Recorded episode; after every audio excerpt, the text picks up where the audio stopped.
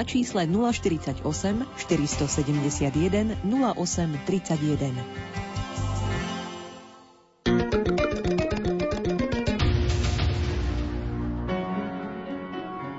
Rádio Lumen Slovenská katolícka rozhlasová stanica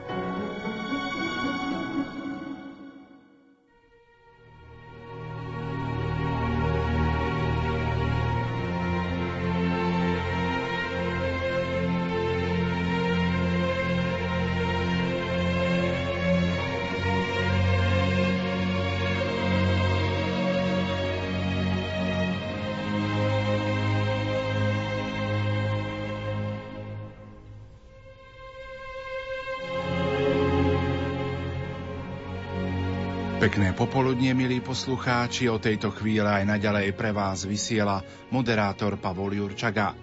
Páter Jozef Šupa v knihe Slovo v službe života píše Svetá Terézia z Lizie hovorí, nezomieram, ale vstupujem do života. Po mňa si nepríde smrť, ale Pán Ježiš. Keď sa človek lúči a niekam odchádza, vždy je tam niečo, čoho mu je ľúto a niečo, na čo sa teší. Toto odchádzanie do nového sveta je sprevádzané aj slzami, bolesťou, lebo sa opúšťa všetko ako nikdy predtým. Ale je sprevádzané i najväčšou nádejou, lebo sa odchádza do nového sveta, ktorý je plnší a bohatší ako všetko ostatné. Takto sa treba naučiť zomierať. Lenže na to, aby človek mohol takto vidieť svoju smrť, je potrebné, aby sme takto chápali všetko, čo robíme. Aby sme v každej bolesti, v každom sklamaní videli nádej nového života. Potom budeme radosne očakávať to tajomné a krásne, čo svätý Pavol vyjadrí slovami. Raz budeme navždy s pánom. Možno sme v minulosti robili trochu chybu, keď sme si mysleli, že vieme, ako to všetko bude prebiehať a tým sme si vytvárali naivné predstavy.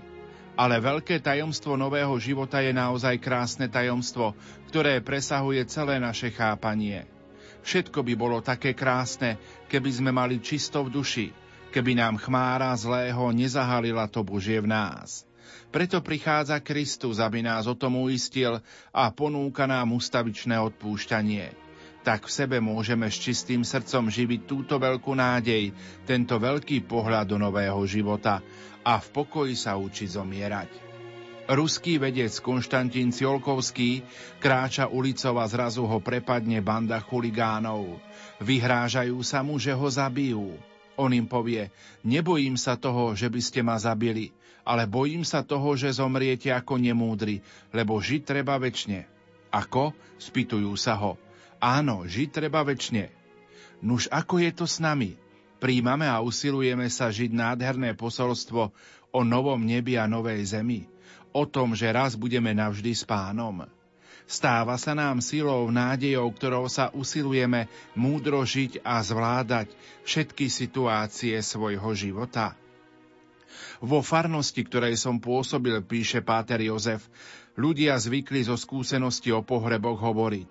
Kde je malá viera, tam je veľa plaču.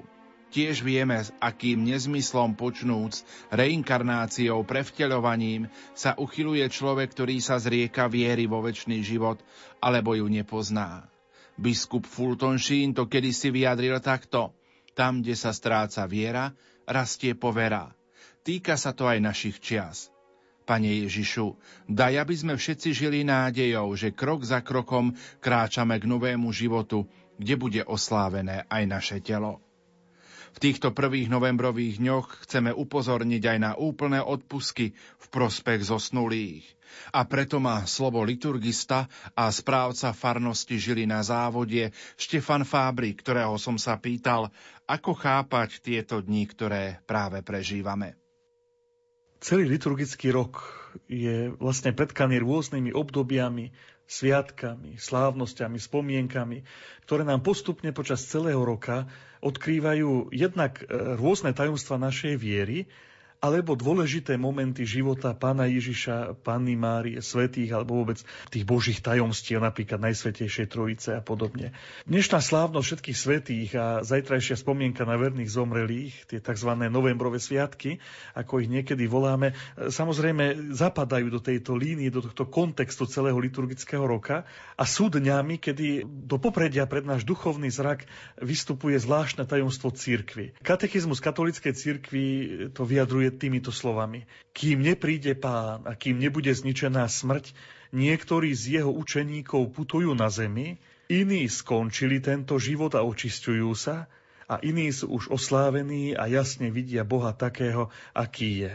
Je to vlastne to známe učenie o tzv. trojakej církvi, církvi putujúcej, církvi očistujúcej sa a církvi oslávenej. Tento istý katechizmus ďalej píše, pamiatku svetých v nebi si uctievame nielen pre ich príklad, ale ešte viac preto, aby sa pestovaním bratskej lásky upevňovala jednota církvy. Svetí neprestajne orodujú za nás u Otca a naša modlitba zase môže pomáhať zosnulým. Vlastne tieto krásne slova hovoria o náplni dnešných dní. Je to v prvom rade spoločenstvo celej církvy. A tu vnímame aj ten súvis a kontext medzi dnešnou slávnosťou všetkých svetých a zajtrajšou pamiatkou verných zomrelých. Znova, ide o vyjadrenie bratskej lásky, o to zvláštne puto, ktoré je medzi nami a svetými a zároveň medzi nami a našimi zomrelými. Ide teda o vzťah svetých s nami, keď ich my prosíme o príhovor a oni urodujú za nás, a zároveň o vzťah nás s našimi zomrelými, keď my obetujeme za nich prosby a modlitby.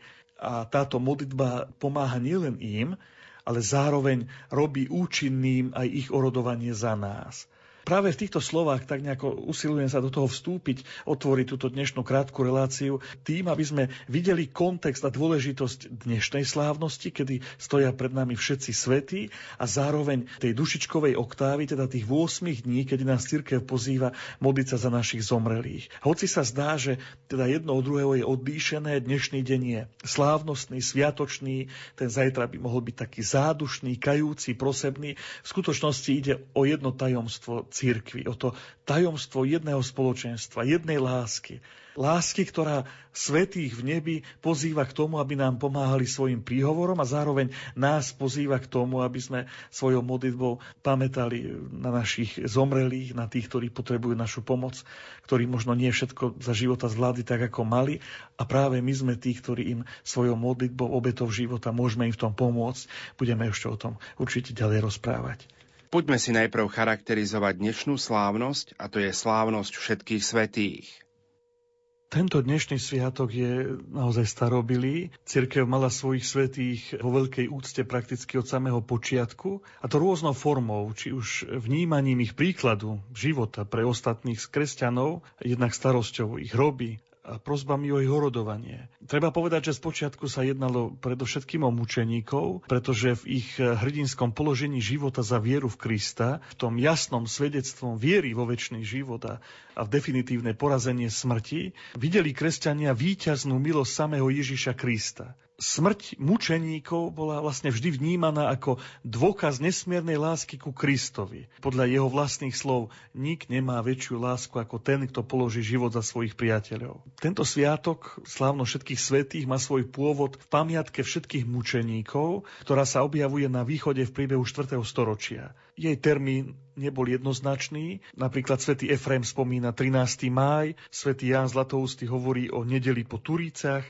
zase východosírska liturgia slávy tento sviatok e, v piatok po Veľkej noci. V Ríme pre ten úzky vzťah s východom sa samozrejme objavili všetky tri termíny, ale za pápeža Bonifáca IV. sa presadil termín 13. mája, čo súviselo s darovaním rímskeho chrámu Panteónu církvy a jeho zasvetením Pane Mária všetkým mučeníkom. Ten dnešný dátum, 1. november, je po prvýkrát historicky dosvedčený v polovici 8. storočia, najmä na území Anglicka a Írska.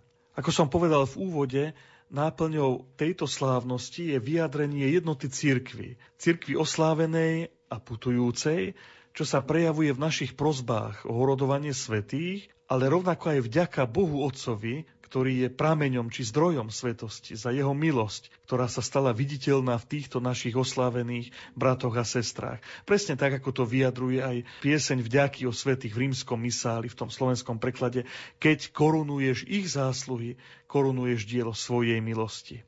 V dnešný deň si teda my všetci, církev, osobitne úctievame, pripomíname a ďakujeme za všetkých svetých, ktorí vlastne požívajú väčšnou slávu v spoločenstve s Bohom. Samozrejme vnímame, že počas liturgického roka máme jednotlivé spomienky, sviatky, slávnosti svetých a takisto si aj uvedomujeme, že nie je možné všetkých svetých osláviť v priebehu roka, jednak pretože rok má len 365 dní, nemôže byť každý deň nejaký sviatok, sú tam aj nedele, je tam slávenie Veľkej noci, Vianoc, Adventu, Pôstu a tak ďalej. Teda v tom liturgickom roku máme spomedzi toho veľkého zástupu svetých vybraných len, by som to možno tak povedal, že reprezentatívnych reprezentatívnu vzorku, teda svetých z prvých storočí cirkvi, ako aj z tej súčasnej doby, potom jednak tak, aby boli zastúpené všetky kontinenty sveta, teda jednotlivé tie miestne cirkvy, ktoré tu žijú, aby tam boli rovnako mučeníci, ako vyznávači, ako sveté panny a tak ďalej a tak ďalej. Možno teraz máme tu napríklad svetých rodičov, manželov, napríklad rodičia sväté Teresky z Lizie a podobne. Takže to sú tí svetí, ktorých samozrejme slávime v priebehu liturgického roka ako ich spomienky, sviatky. To, že niektorý svety nie je zapísaný v liturgickom kalendári ako samostatné slávenie, neznamená, že nemôžeme vo Svetej Omši sláviť spomienku na neho, ale skrátka tento deň je dňom, kedy si pripomíname všetkých svetých, teda možno aj tých, ktorí nie sú oficiálne vyhlásení za svetých, tých, ktorých mená pozná iba Boh, všetkých tých našich bratov a sestry, ktorí dokázali vernosť Kristovi, vernosť pravde a sú oslávení v spoločenstve s Bohom. Zajtra budeme sláviť pamiatku na všetkých verných zomralých. Mohli by sme si viac o tejto spomienke povedať? Upútali ma slova pápeža Benedikta XVI, ktorý povedal, vedeli by ste si predstaviť církev, ktorej by sa v modlitbe nepamätalo na tých, čo sa vrátili domov? Tá istota, s ktorou modlitba kresťanov úplne samozrejme zahrňala aj zosnulých, je výrazom hĺbšieho poznania, že spolužitie a žitie pre druhých sa smrťou nekončí, ale je tým, čo je trvalé. A skutočne kresťania vlastne už od počiatkov uctievali svojich zomrelých. Samozrejme okrem pohrebného obradu, ktorý bol prítomný nielen v kresťanstve, nielen v cirkvi, ale aj snáď vo všetkých kultúrach sveta, to bola u kresťanov aj osobitná spomienka, spočiatku na tretí deň po pohrebe, na výročie úmrtia, niekedy aj na 7. či 30. deň. S tým, aby bol jeden deň roka venovaný pamiatke všetkých zomrelých, sa po prvýkrát stretávame v súvise s biskupom Izidorom zo Sevily, ktorý nariadil svojim mníchom slúžiť omšu za duše zomrelých v deň po zoslaní Ducha Svetého. To je vlastne prvá zmienka o tom, že sa jeden deň vyhradil pamiatke na všetkých zomrelých, ale za vlastný deň z rodu tejto spomienky, ktorú my oslavíme zajtra, sa pokladá 2. november roku 998, kedy opát Odilos Kľuny nariadil všetkým svojim podriadeným kláštorom pamiatku na všetkých zomrelých. Táto spomienka sa potom rýchlo rozšírila vo Francúzsku, v Anglicku, v Nemecku i v ostatných krajinách, ale aj v samotnom Ríme o čosi neskôr až 14. storočí. Od 15. storočia sa s touto spomienkou rozširuje zvyk, aby každý kňaz tento deň slávil tri omše, podobne ako v deň narodenia pána. Platí to vlastne dodnes, ale je to dané ako možnosť, teda nie je to povinné. Nemusí každý kňaz sláviť tri omše, ale môže ak ich slávi, tak jednu z nich môže obetovať za ľubovoľný úmysel za zomrelých, druhá má byť obetovaná za všetkých zomrelých a tretia na úmysel svätého Otca. Liturgické texty toho zajtrajšieho dňa, rovnako ako tie zádušné, pohrebné, vyjadrujú veľkonočný zmysel kresťanskej smrti a namiesto smútku, ktorý je prirodzený nám, ľuďom a nášmu vnímaniu, každej rozlúčke, ktorú v živote prežívame, ohlasujú Kristovo veľkonočné tajomstvo, ako základ našej nádeje. tak ako to pripomína svätý Pavol. Veď ak Kristus nevstal z mŕtvych, márna je naša viera. Liturgia zajtrajšieho dňa silno zdôrazňuje prosby za to, aby naši zomrelí mali podiel na Kristovom skriesení. Práve toto je tá viera, ktorá nám dovoluje modliť sa Bože, oživuj našu vieru a posilňuj nádej, že tak ako Kristus vstal z hrobu, aj našich zosnulých vzkriesiš k väčšnému životu. Je to teda vlastne deň, kedy nás církev všetkých pozýva k spoločnej modlitbe za zomrelých, k návšteve našich cintorínov a potom aj tých nasledujúcich 8 dní, kedy sa vlastne môžeme za nich modliť a získavať e, odpustky za zomrelých. Počúvate Rádio Lumen, počúvate našu reláciu s liturgistom Štefanom Fábrim. Chceme v dnešnej relácii rozprávať aj o odpuskoch, ktoré môžeme v prvých novembrových dňoch získať za zomrelých. Čo hovoria o tejto téme dokumenty cirkvy? V cirkvi máme samostatný dokument, knihu, ktorá hovorí o odpustkoch a o ich získavaní. Nazýva sa Enchiridion Indulgenciarum, má taký, taký ťažký názov a jej prvé tri body znejú takto. Odpustok je odpustenie časného trestu u Boha za hriechy, ktorých vina už bola odpustená. Toto odpustenie za stanovených podmienok získava odpovedajúcim spôsobom disponovaný veriaci na príhovor cirkvy, ktorá ako služobnica diela vykúpenia právoplatne rozdáva a udeluje z pokladu zadosť učinení Krista a svetých. Druhý bod – Odpustok je čiastočný alebo úplný podľa toho, či oslobodzuje čiastočne alebo úplne šťastného trestu za hriechy. A tretí bod, každý veriaci môže získavať čiastočné i úplné odpustky pre seba a môže ich získať pre zomrelých na spôsob príhovoru. Potom je tu ešte bod 29, ktorý hovorí o odpustkoch za zomrelých a stanovuje toto. Úplný odpustok, ktorý možno získať jedine za duše vočistci, sa udeluje veriacemu, ktorý, teraz sú stanovené podmienky, v jednotlivých dňoch od 1. do 8. novembra nábožne navštívi cintorín a nábožne sa pomodlí za zosnulých, hoci iba mysľou, to je prvá podmienka. A druhá podmienka, v deň, keď sa slávi spomienka na všetkých zosnulých, teda zajtra, nábožne navštívi kostol alebo kaplnku a pomodlí sa modlitbu pána, Pater Noster, teda očenáš, a vyznanie viery. Credo in unum deum, verím v jedného Boha, alebo verím v Boha.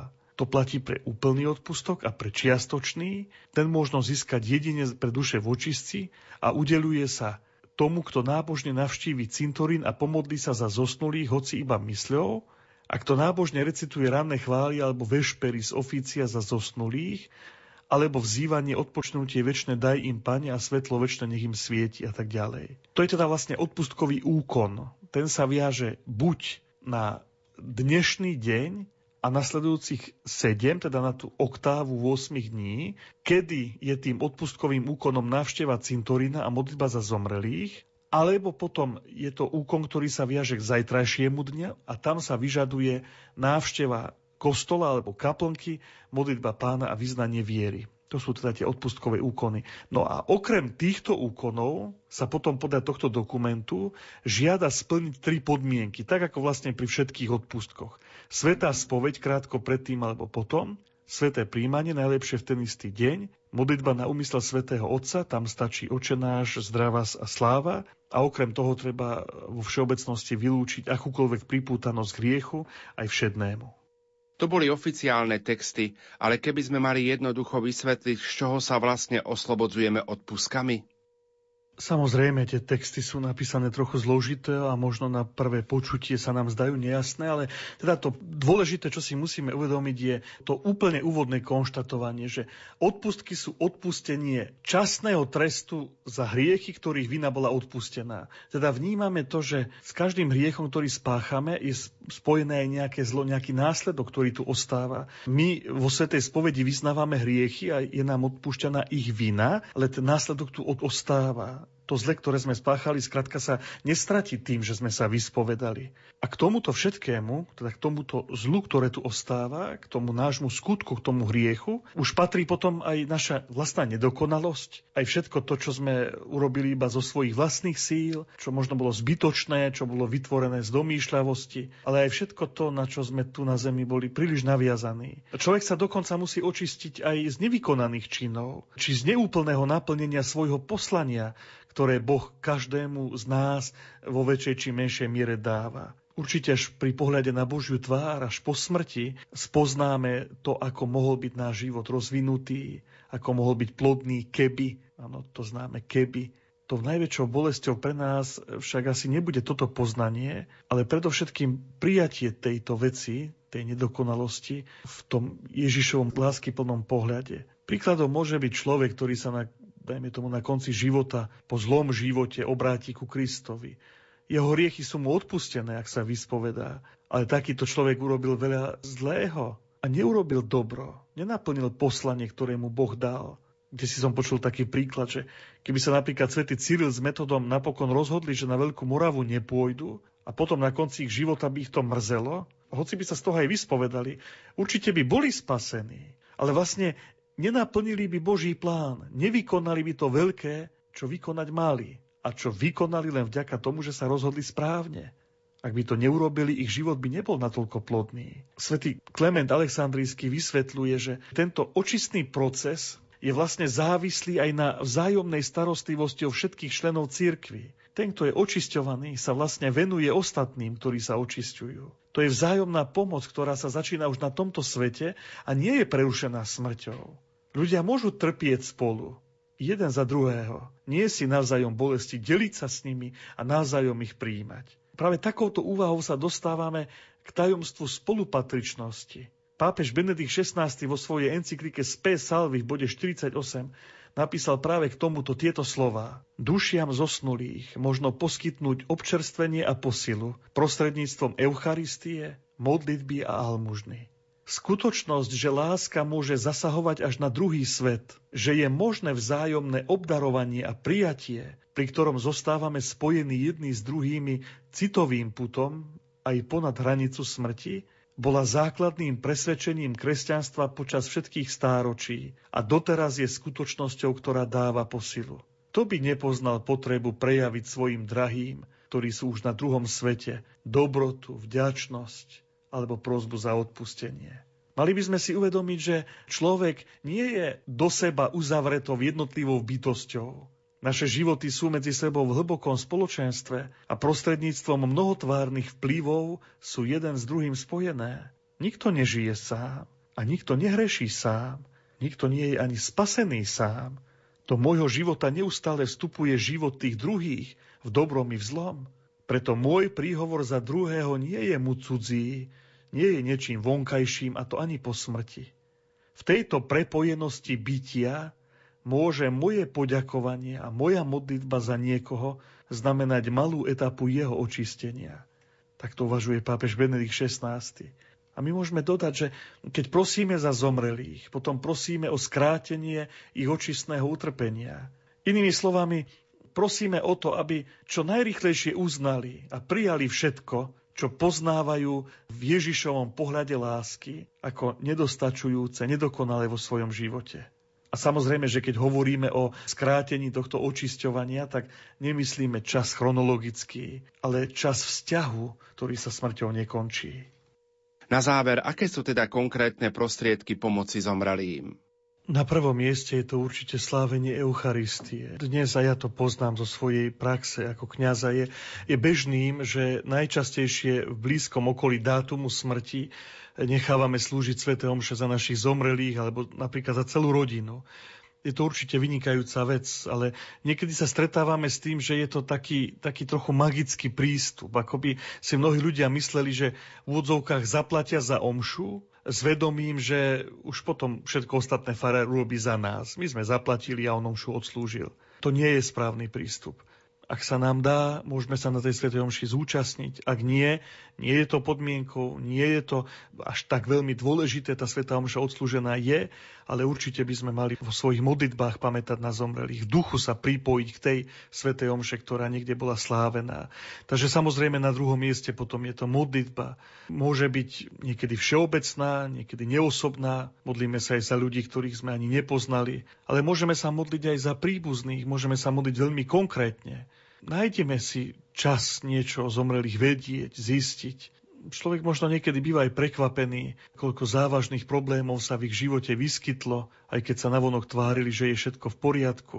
Skúsme zistiť, či naši zomreli príbuzní zomreli zaopatrení sviatosťami, či zomreli náhle, tragicky, aký bol ich vzťah k Bohu, k cirkvi, aké mali vzťahy k rodine medzi sebou, či tu náhodou nie je niečo, o čom ani nevieme minimálne aspoň našich blízkych predkov, mohli by sme mať takúto záujem o nich a, a myslím si, že mnohom je to dôležité niekedy aj pre nás, lebo nielen genetika funguje, ale aj to duchovné dedičstvo na duchovnej rovine. Sme deťmi svojich rodičov a, a v mnohom sa ich život dotýka nás samých. Toto všetko nám totiž e, môže pomôcť v modlitbe za nich a v modlitbe to môžeme úplne konkrétne potom predkladať Bohu. Ak vieme o nejakom probléme, ktorý naši zomreli mali alebo naši príbuzní, môžeme sa naozaj modliť aj veľmi konkrétne. My aj vo Svetom písme nachádzame zmienku tzv. zástupného pokánia. Spomína to prorok Daniel. Naši zomreli z tohto sveta odišli, sú v Bohu, nemôžu sa vrátiť a napraviť to, čo mali v živote opraviť alebo čo nespravili správne.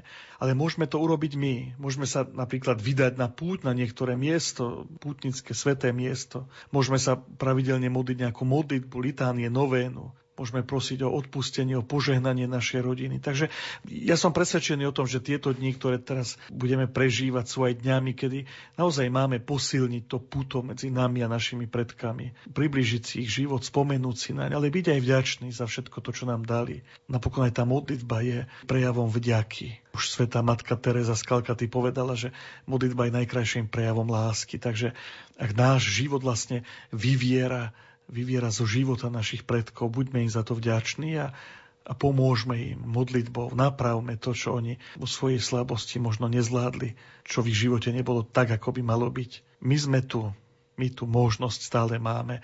A tak aj tieto dni, ktoré sú pred nami, využíme naplno, ako sa nám dá.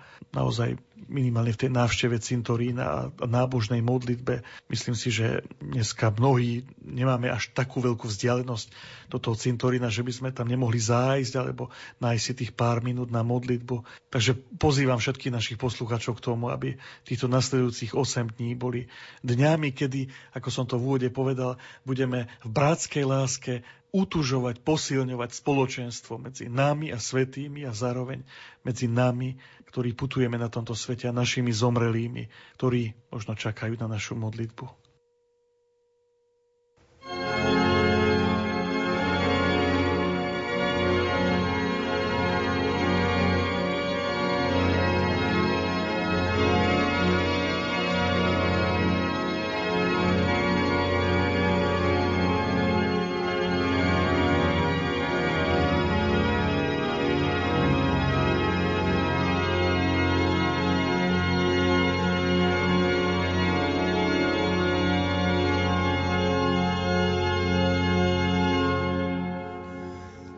Zmiluj sa. Pane, zmiluj sa. Kriste, zmiluj sa. Kriste, zmiluj sa. Pane, zmiluj sa. Pane, zmiluj sa. Svetá Mária, Matka Božia,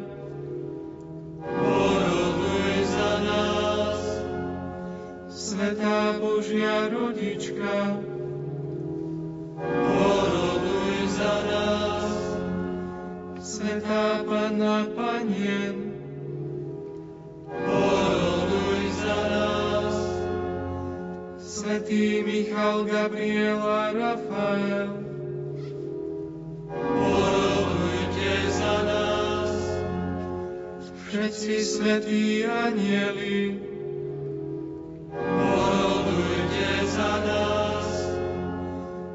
svätý Abraham, borovuj za nás. Svetý Mojžiš, borovuj za nás.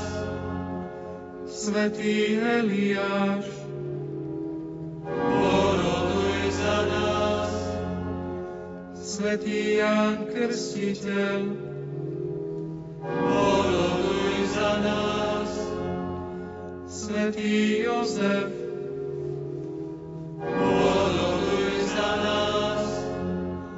všetci svetí patriarchovia a proroci, porodujte za nás.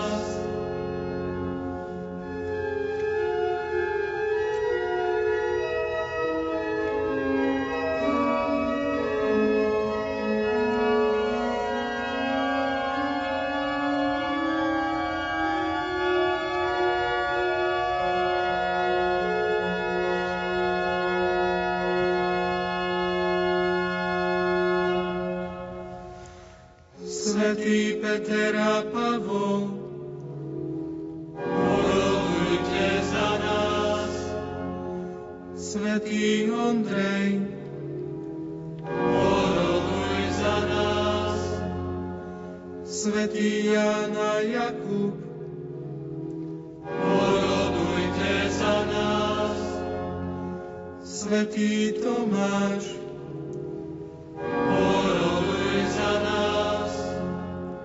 Svetý Matúš,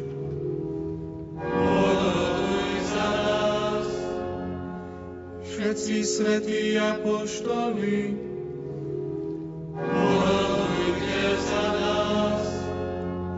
Svetý Lukáš, oroduj za nás. Svetý Marek,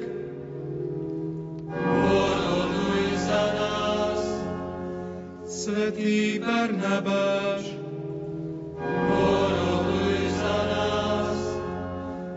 Svetá Mária Magdalena, poroduj za nás.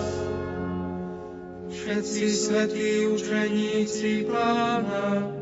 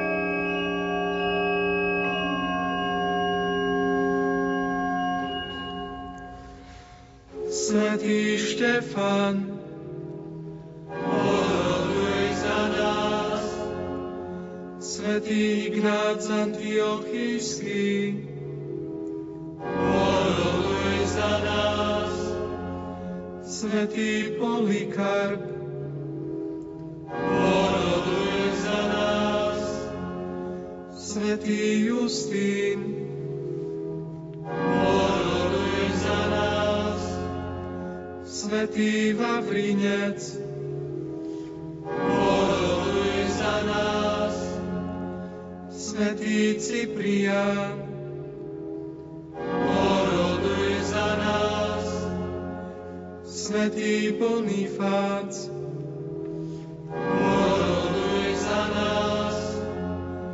Svetý Vojtech,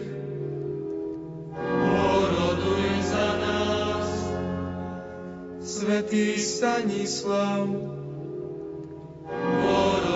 za nás.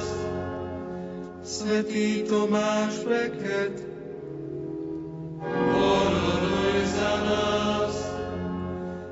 Svetý Ján Nepomucký, oroduj za nás. Svetý Ján Fišer a Tomáš Mor,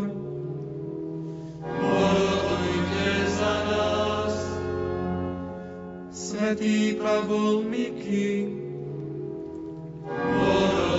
za nás.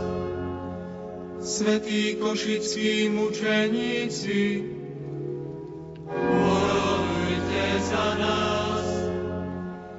Svetý Izák Žolka Jan de Brebeuf, Porodujte za nás. Svetý Peter Šanel, Poroduj za nás. Svetý Karol Vanga, Poroduj za nás. Svetá Perpetua Felicita,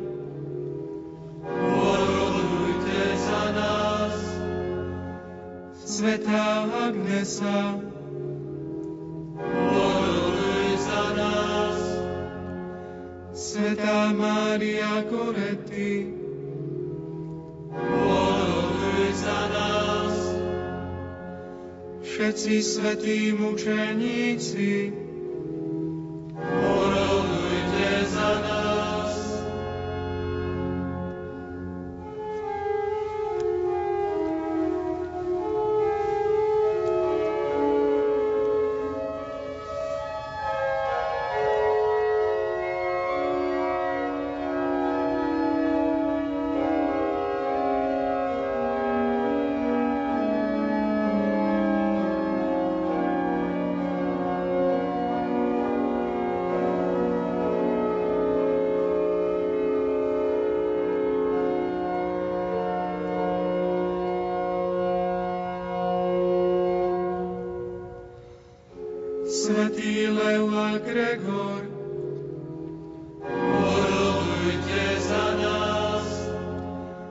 Svetý Ambrós, Poroduj za nás.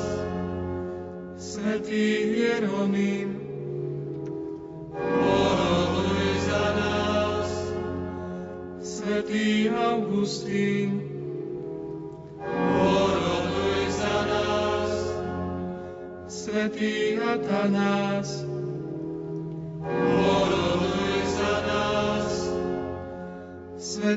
Bazila Gregor Nazianský, Porodujte za nás. Svetý Ján Zlatoústy, Poroduj za nás. Svetý Martin, Poroduj za nás. Svetý Patrik,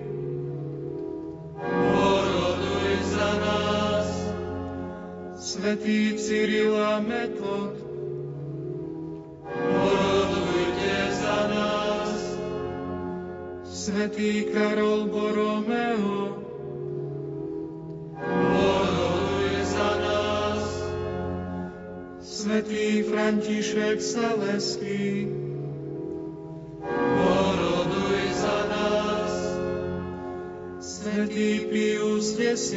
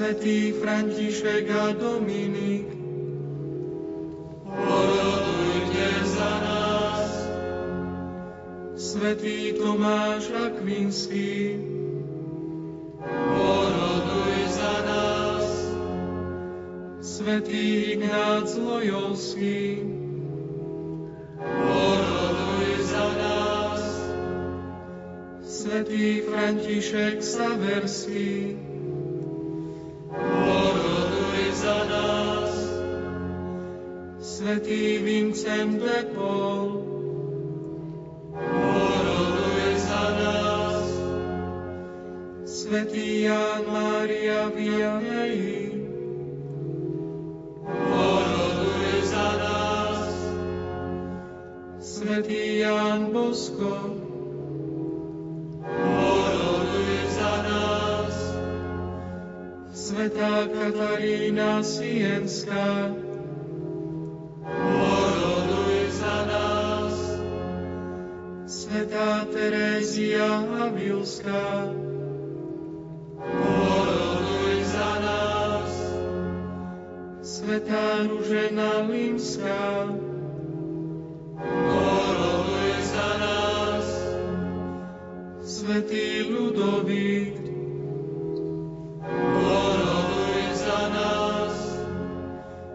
Svetá Monika, boroduj za nás. Svetá Alžbeta Uhorská, boroduj za nás. Všetci Boží svetí a sveté,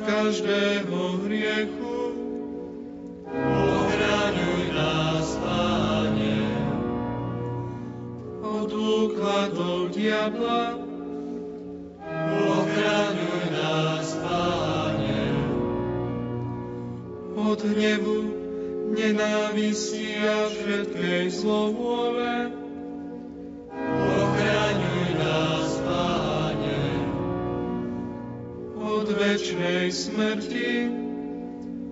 Ochraňuj nás, Páne, pre Tvoje vtelo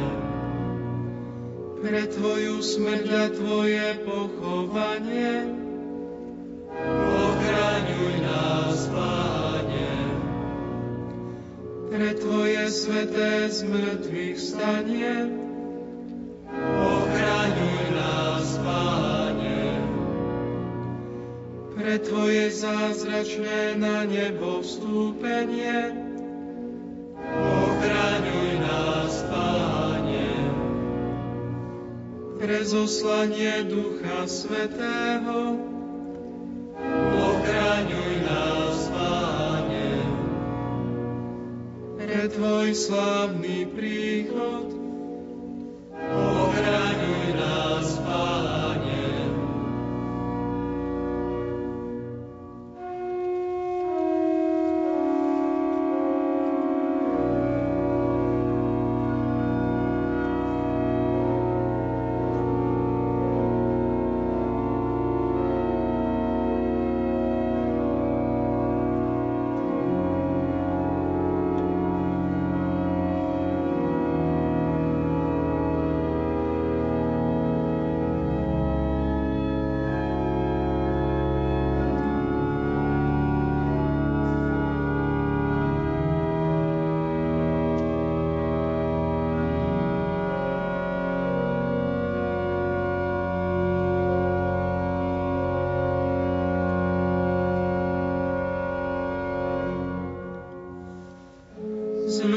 sa, Pane, nad nami. Prosíme ťa, myslíš nás. Priveď nás k pravému pokáňu. Prosíme ťa, myslíš nás. Posilni a zachovaj nás v Tvojej svetej službe. Prosíme ťa, myslíš Udel všetkým našim dobrodincom večnú odmenu. Prosíme ťa, vyslíš nás. Daj a zachovaj nám zemskú úrodu. Prosíme ťa, vyslíš nás. Spravuj a zachovaj svoju svetú církev. Prosíme ťa, vyslíš nás. Zachovaj vo svetej horlivosti svetého Otca a všetkých zasvetených Tvojej službe. Prosíme ťa, vyslíš nás. Zjednoť všetkých veriacich Krista. Prosíme ťa, vyslíš nás priveď všetkých ľudí k svetlu Evanielia. Prosíme ťa, vyslíš nás.